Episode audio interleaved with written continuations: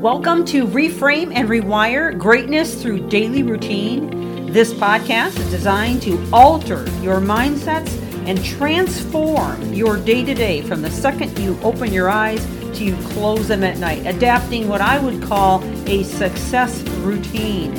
This series is liable to change your life, and it's never the big things that you do, but the littlest things you do every day that make the biggest difference. And now, on to the podcast. Thank you for joining. Welcome back to the podcast as we finalize in this series on the art of conflict management. Well, if you're just now joining us today, I would encourage you to go all the way back to the very beginning of this podcast series.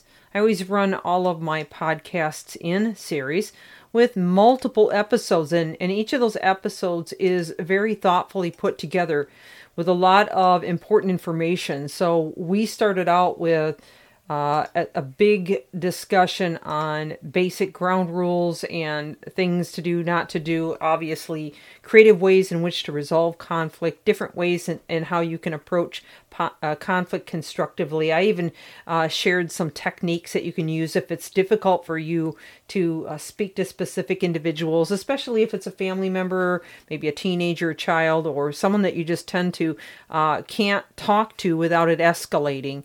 Uh, so I've tried to cover all the grounds on that that I could possibly come up with, and I hope that you found uh, some of it, at least some of it, beneficial, but preferably all of it. And uh, if if you have listened all the way through and you went through rather quickly, it might be a good idea to get a pen and paper and take some notes and decide which ones you will apply. I also want to remind you that it takes 21 to 30 days roughly to develop new patterns or new habits. Now, does that mean that it's ingrained in you forever? No. You have to keep practicing it and keep wiring it in and keep solidifying what you've learned, and those patterns will eventually become subconscious, meaning you'll just be on autopilot and be able to manage your conflicts a lot more effectively. So this is just def- it's definitely never a once and done. It's something that is formed over time by your diligence and consistency long term. So the last of the personalities or examples that I've been using, and I've covered quite a few in this. In fact, I've I've covered a total of seven. This is going to be number eight. Um, and the last one I'm going to share, and then uh, tomorrow I'll probably come back and cap this off with some other thoughts that I have about conflict, and then we'll end it and move on to a new series. But uh, this this one is is the person that uh, is panicked. Uh, this is this person.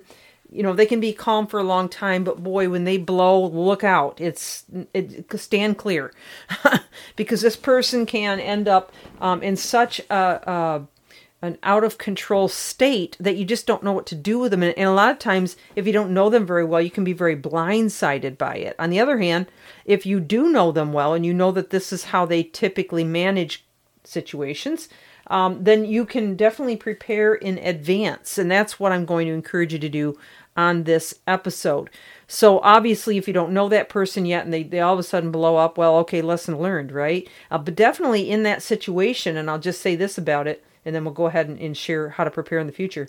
Uh, but uh, make sure that you stay calm because if you start to escalate, um, then they're just gonna, this kind of person especially, is gonna feed off of that, and you're just gonna see it go higher and higher and, and sometimes out of control, which is really not good for anyone. So, um, as soon as you see it start spinning out of control, decide that you're going to stay calm or break it off and try to come back and revisit later.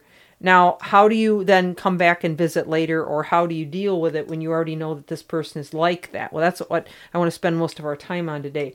So, uh, when this person is, is in that state, first of all, um, it, it, may be a good idea to uh, um, spend more time preparing them whenever there's you know there's going to be massive changes, situations that are going to make them feel um, uh, very um, insecure about how to deal with it or uh, very irritated to the point that they may blow up on you.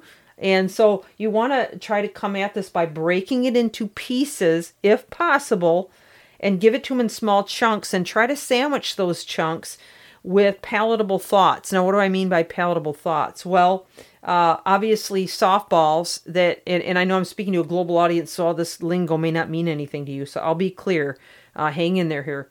Uh, but basically, saying things that are a little smoother and easier to take, uh, combined with maybe some encouraging words. Uh, those would be softballs, okay? Uh, or some thoughts that will kind of uh, calm the situation or give them some confidence or ground to stand on. So you might say, you know, hey, look, we've already got this taken care of. We thought this through. So please don't let it take you by surprise. I'm going to have all of the prep material that you have in advance or I'm going to bring somebody in and they're going to talk to us about this. So I don't want you to worry about it, but don't be afraid to either contact them or me if you have questions. Uh, or I'm going to provide this instruction manual. Uh, it's it's very short, easy to read. But if you feel like it's not enough, then you know I'll you know we'll, we'll go over it together.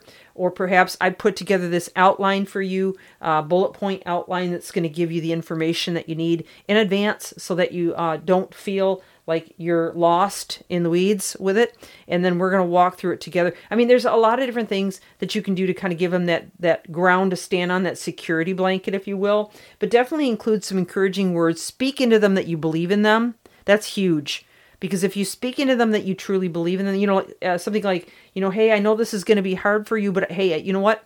I know that if anybody can handle this well it's you and i really believe that about you and so that's why I'm excited to share it with you because I think that together we're going to come up with a solution. That's going to automatically calm them down and they're not going to lose control, so to speak. So, all these ways can really help this person to the greatest degree. All right. So, believing in them, breaking it down, offering softballs, offering encouragement, um, you know, giving them all the information they could possibly need or want in order to be prepared and not lose control and then providing as much support for them as you can. Those are all kind of the rules for somebody that tends to panic. Now, the other thing that I want to say is that sometimes when people do panic, it's because they have a lot going on inside that maybe they need a little more help. So they might need a coach, they might need some counseling. Uh, there may be some of that that needs to take place for that person as well. So join me back tomorrow as we uh, finalize on this series for good and put a final cap on it in terms of some great tidbits for you to walk away with. This is Michelle Steffes, Reframe and Rewire. Thanks for joining.